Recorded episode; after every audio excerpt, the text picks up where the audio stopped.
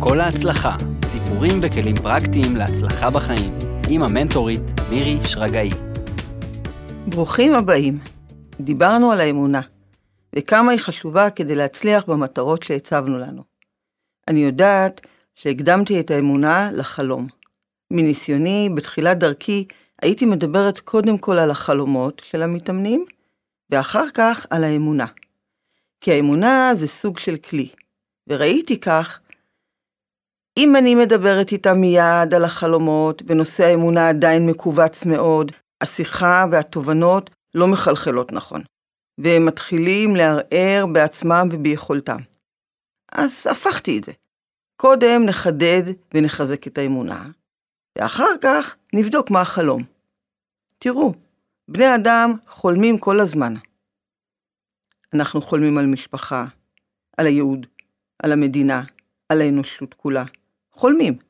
כשאתם חולמים, אתם חיים בתקווה. וכשיש תקווה ומטרות, יש טעם לחיים.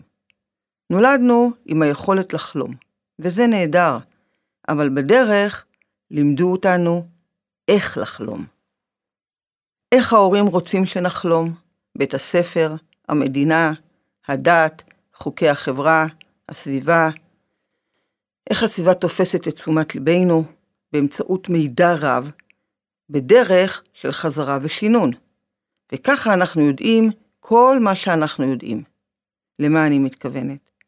למדנו מציאות וחלום שלם.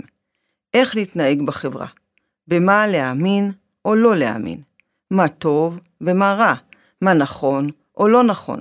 הרבה כללים וחוקים שמראים לנו איך להתנהג בעולם, ואת זה למדנו מילדות. כילדים האמנו במה שהמבוגרים סיפרו לנו. האמנו באמונה איתנה, עד שהאמונה הזאת מושלת בכל החלומות שלנו. לא בחרנו באמונות האלה, באמת לא. ייתכן אפילו שמרדנו בהם בתקופות מסוימות, אבל לא תמיד היה לנו את הכוח כדי לנצח, ואז התוצאה הייתה כניעה. לכניעה הזאת אני קוראת אילוף. אנחנו מאלפים ילדים בדרך של שכר ועונש. אם אנחנו עושים את מה שאבא ואמא אומרים, אנחנו ילדים טובים, ואם לא, אנחנו ילדים רעים. אם פעלנו בניגוד לכללים, קיבלנו עונש, ואם פעלנו לפי הכללים, קיבלנו פרס ומתנה. ככה זה. התחלנו לפחד מהעונש, ולפחד שלא נקבל את הפרס, ופתחנו את הצורך לתשומת לב של אנשים אחרים כדי לקבל עוד ועוד פרסים. הפרסים מעניקים לנו הרגשה טובה, אולי אפילו הרגשת ניצחון. אז אנחנו ממשיכים. וכאן הבעיה, כי מכאן אנחנו מתחילים להעמיד פנים, שזה מי שאנחנו באמת.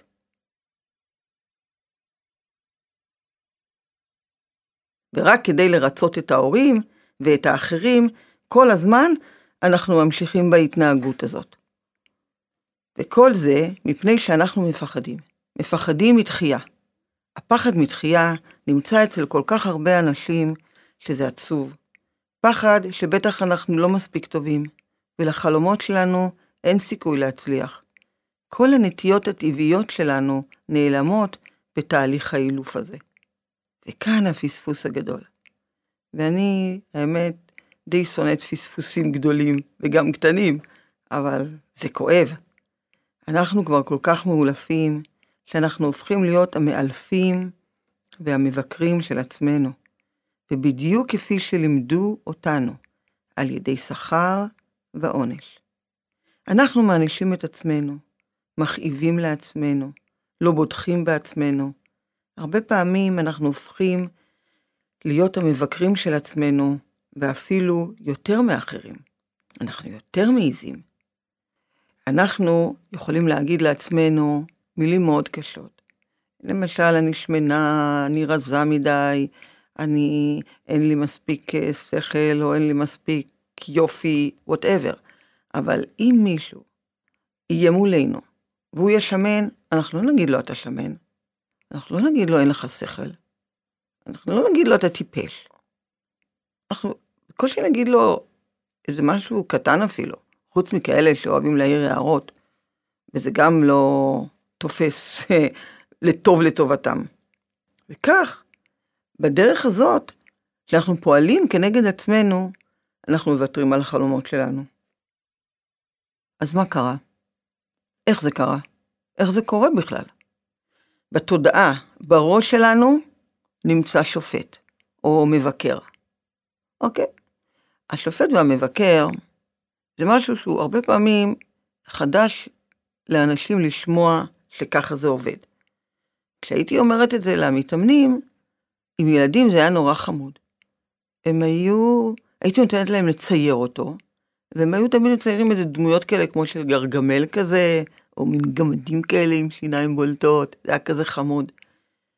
למבוגרים לא הייתי נותנת לצייר את זה, אבל הייתי מבקשת מהם לנסות להתחבר לאיזה דמות כזאתי, שמפריעה להם בראש.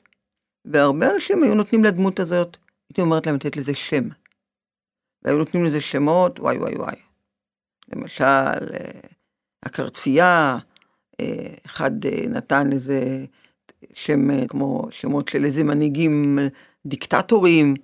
כל אחד, מה שמסמל לו את הביקורת הזאת.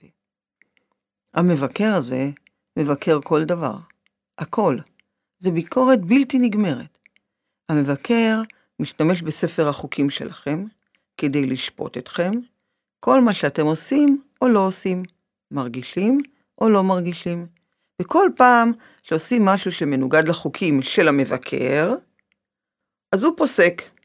מה הוא פוסק? אני אשם. עליי לקבל עונש, עליי להתבייש, וככה זה ממשיך בחיינו ללא הפסקה. אז למה אנחנו מקבלים את זה? זה מוזר, כאילו, מה, אנחנו לא יודעים את זה? על מה אנחנו מקבלים את זה? מה, אנחנו לא מבינים את זה? אנחנו לא מבינים מה קורה כאן? זהו, כאן אנחנו צריכים לזהות חלק נוסף. זה החלק שמקבל את המבקר ומשתף איתו פעולה, וקוראים לו הקורבן. מוכר לכם קצת השם הזה, הקורבן? תחושת הקורבן נושא תמיד אשמה ובושה. אני מסכן, אני לא מספיק טוב, אני לא חכם, אני לא יפה, אני לא ראוי לאהבה, אני חלש. והשופט מבקר מסכים איתו. לא רק מסכים איתו, מחזק אותו. נגיד אה, מישהי אומרת לעצמה שהיא לא יפה, הקורבן עוד יחזק לה את זה יחד עם השופט, היא תביא מלא סיבות, למה היא לא יפה, למה אחרות יותר יפות, אה, לאחרות יותר הולך בגלל שהן יותר יפות, זה, זה גודל, זה, זה, זה, זה כמו מערבולת כזאת, זה כמו כדור שלג, וזה נורא, כי, כי זה לא מפסיק. וזה באמת לופ רציני. פגשתי את זה אצל הרבה מאוד אנשים, הרבה מאוד מתאמנים, הם היו בלופ הזה. מגיל עשר שבא אולי ועד באמת שישים, לא משנה איזה גיל. הם לא בחרו באמונות האלה. אלה אמונות מאוד מגבילות ומלאות גם בכוח עלינו. הן תמיד מחלישות אותנו וממש משתלטות עלינו. לכן, כבר בהתחלת האימונים, ממש, השתדלתי שזה יהיה בהתחלה. אנחנו מפרקים את המוקשים האלה. גם אתם, אתם צריכים לפרק את המוקש הזה. קודם כל לדעת את זה, קודם כל, אם יש משהו, אנחנו קודם כל צריכים לדעת אותו. הרבה פעמים אנחנו מתהלכים על אוטומט, אנחנו בכלל לא יודעים. הייתי רואה הרבה פעמים על הפנים שלהם פרצוף של פליאה. מה, זה מה שעובר אצלי? זה היה אוטומטי לבקר את עצמי. זה היה אוטומטי לא ממש לאהוב את עצמי. אז כן, קודם כל לדעת את זה. דע את עצמך. לזהות את זה. זה מאוד חשוב. ואז לפתח את האומץ לב, לפרק לאט לאט כל אמונה מגבילה. עכשיו, לכל אחד יש אמונות מגבילות שונות. אז קודם כל, אפשר באמת להתחיל לקחת איזה, תתחילו בקטן, איזה אחת, שתיים, שלוש, איזה אמונה מגבילה יש לי לגבי עצמי, שאני כל הזמן מבקר את עצמי.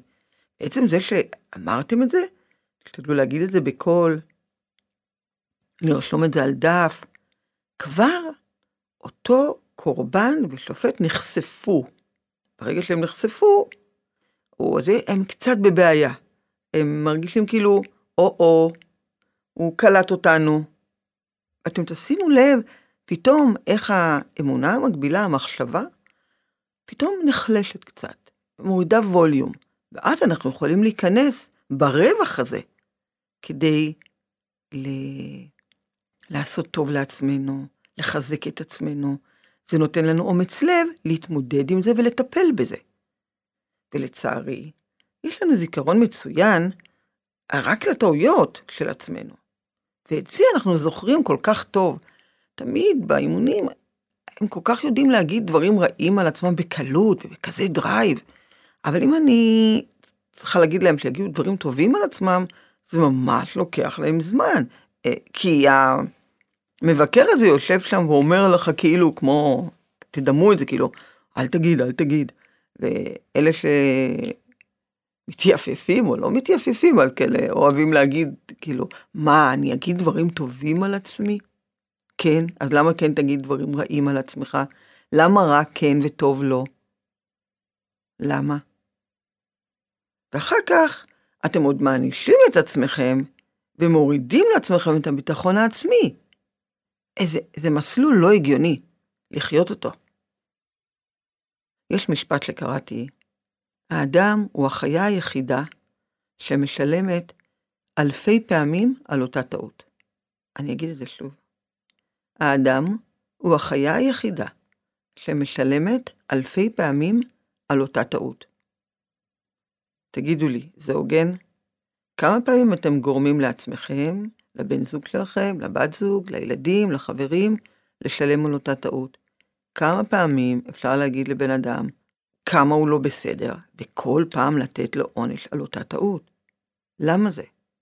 כי בחלומות שלכם אתם רגילים לסבול, לפחד ולייצר דרמות רגשיות. מכאן זה בא. והחלומות נמצאים בחוץ. ואלה שבחוץ, כן, הם תמיד חלומות של אלימות, ומלחמות, ומגפות, וחוסר צדק, מחלות, נקמות, התמכרויות, כעסים, סבל אנושי חסר? זה נורא. אז למה דווקא להיות רק בזה? נכון, זה קיים. קיימת אלימות, קיימת... לא, אנחנו לא עוצמים עיניים. אבל זה לא החלומות שלנו, אוקיי? אנחנו צריכים להיות עם החלומות הטובים שלנו. מה שיהיה בחוץ, עם זה אנחנו נתמודד. איך נתמודד? עם הכוחות הפנימיים שלנו, הטובים, לא הכוחות הפנימיים שלנו, המפחדים, האלה מלאי הדרמות. וכי כל זה, זה בשליטה. זה בשליטה של הפחד. הפחד שולט בכם. הוא שולט כי יש לכם כל מיני רעיונות מפחידים למה שקורה בחוץ.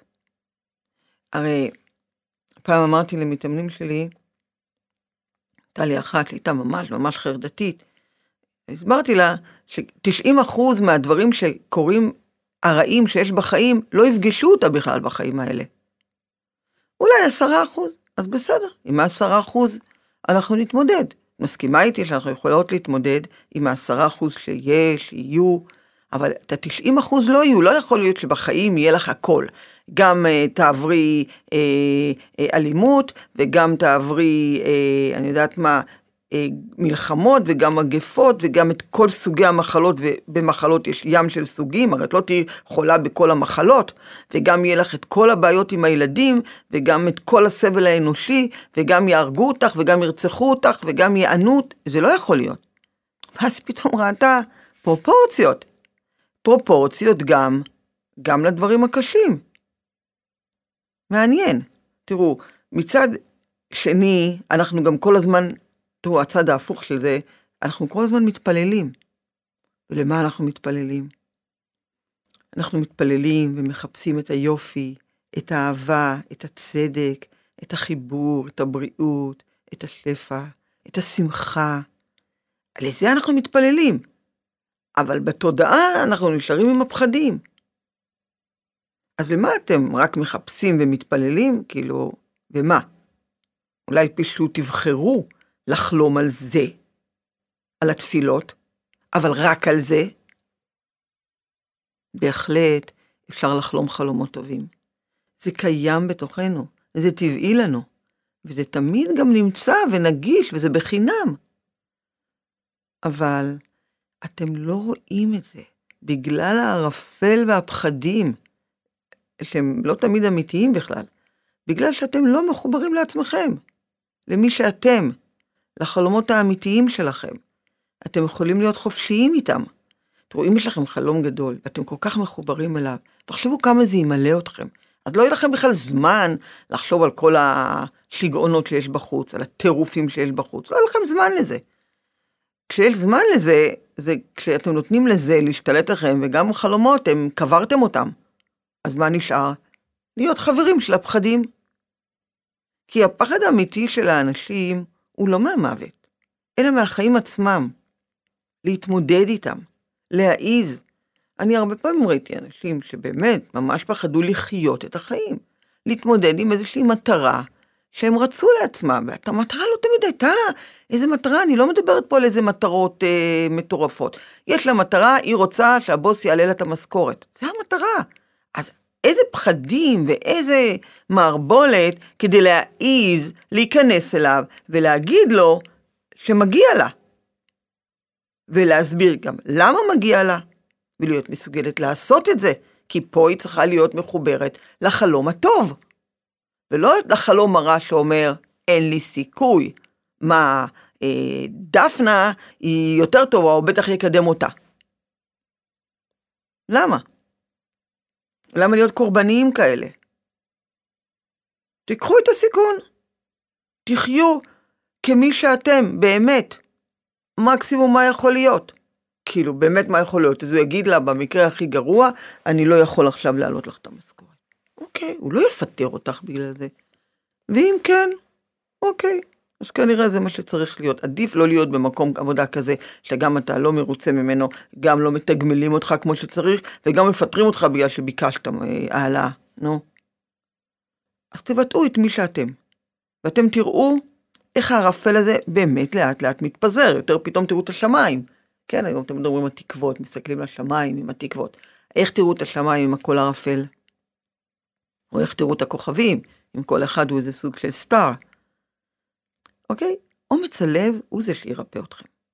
והחלומות יהיו יותר ברורים, יותר אפשריים. תושיטו את הלב, לא את התודעה, לא את המוח הקטן הזה שמכניס אתכם תמיד לפחדים. תנו לעצמכם תקווה וטעם לחיים. כי כל הצלחה היא מתחילה בחלום קטן. זה לא צריך להיות, כמו שאמרתי, איזה חלום בומבסטי. חלום. מהרבה חלומות קטנים, אנחנו מקבלים את החלום הגדול, שמתאפשר. אפשר לגלות איזה חיים נפלאים הם החיים. אתם תגלו את זה. תגלו מה רצונכם בכל תחום, ומה החלום. נגיד, יש לכם בתחום הזוגיות חלום, אז מה החלום שם? בתחום העבודה, מה החלום שם? לא מין איזה חלום כללי כזה, אני רוצה להיות מאושר. מאושר מה? מה, אתה לא מאושר?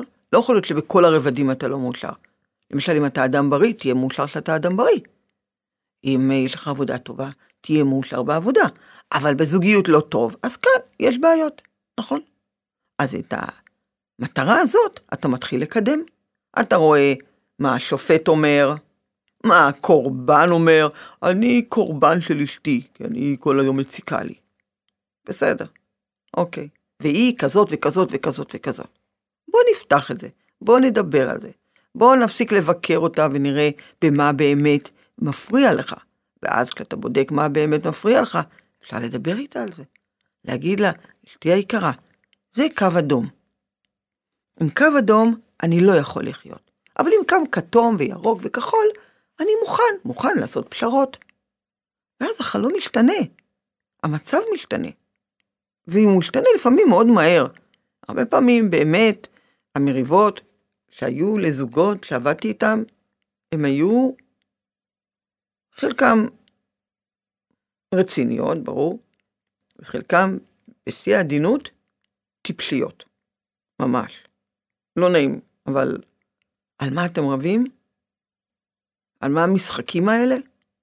זה לא אתם. אתם רוצים לאהוב, ואתם רוצים להיות אהובים. זה בטוח. זה אצל כולם ראיתי. כולם אמרו את זה. אבל אתם נופלים עם האגו ועם השופט, לתוך הרצון והחוקים שהשופט הכניס אתכם לשם, והקורבן ישר עושה פעולה. כן, אני יש לי נישואים גרועים, אני מסכן. לחבר שלי יש אחלה אישה. גם כן, ההשוואות האלה. תגלו באיזה דרך תוכלו להביא לידי ביטוי את המצוינות שלכם, ותגשימו את החלומות. המסוימים, ת, תפרטו את זה לפרטים. באיזה תחומים אני בסדר, באיזה תחומים אני צריך לשפר, ותחפשו כל דרך שמתאימה לכם. מי יכול לסייע לכם להגיע לחיים שאתם חולמים עליהם? ומה התשוקה האמיתית שלכם? תבטאו את המצוינות לפי הטבע השני כמובן. חפשו לכם מאמן אישי, מנטור, מדריך, רב, כל דבר, כל מקום שיעזור לכם להגשים את החלומות. מקום שתוכלו להרגיש מועצמים, בעלי ערך, בטוחים בעצמכם, מוגנים ומלאים באופציות חדשות לחיים. זהו, כאן אני אסיים, כי, ואני מקווה שעזרתי לכם פה להבין את זה. אם יש לכם שאלות, אתם יכולים לפנות אליי. ואם הפרק הזה לימד אתכם משהו, נגע בכם, אתם מוזמנים לשתף את הטוב הזה הלאה, כדי שלכולנו יהיה רק טוב. מאחלת לכם את כל ההצלחה. להתראות.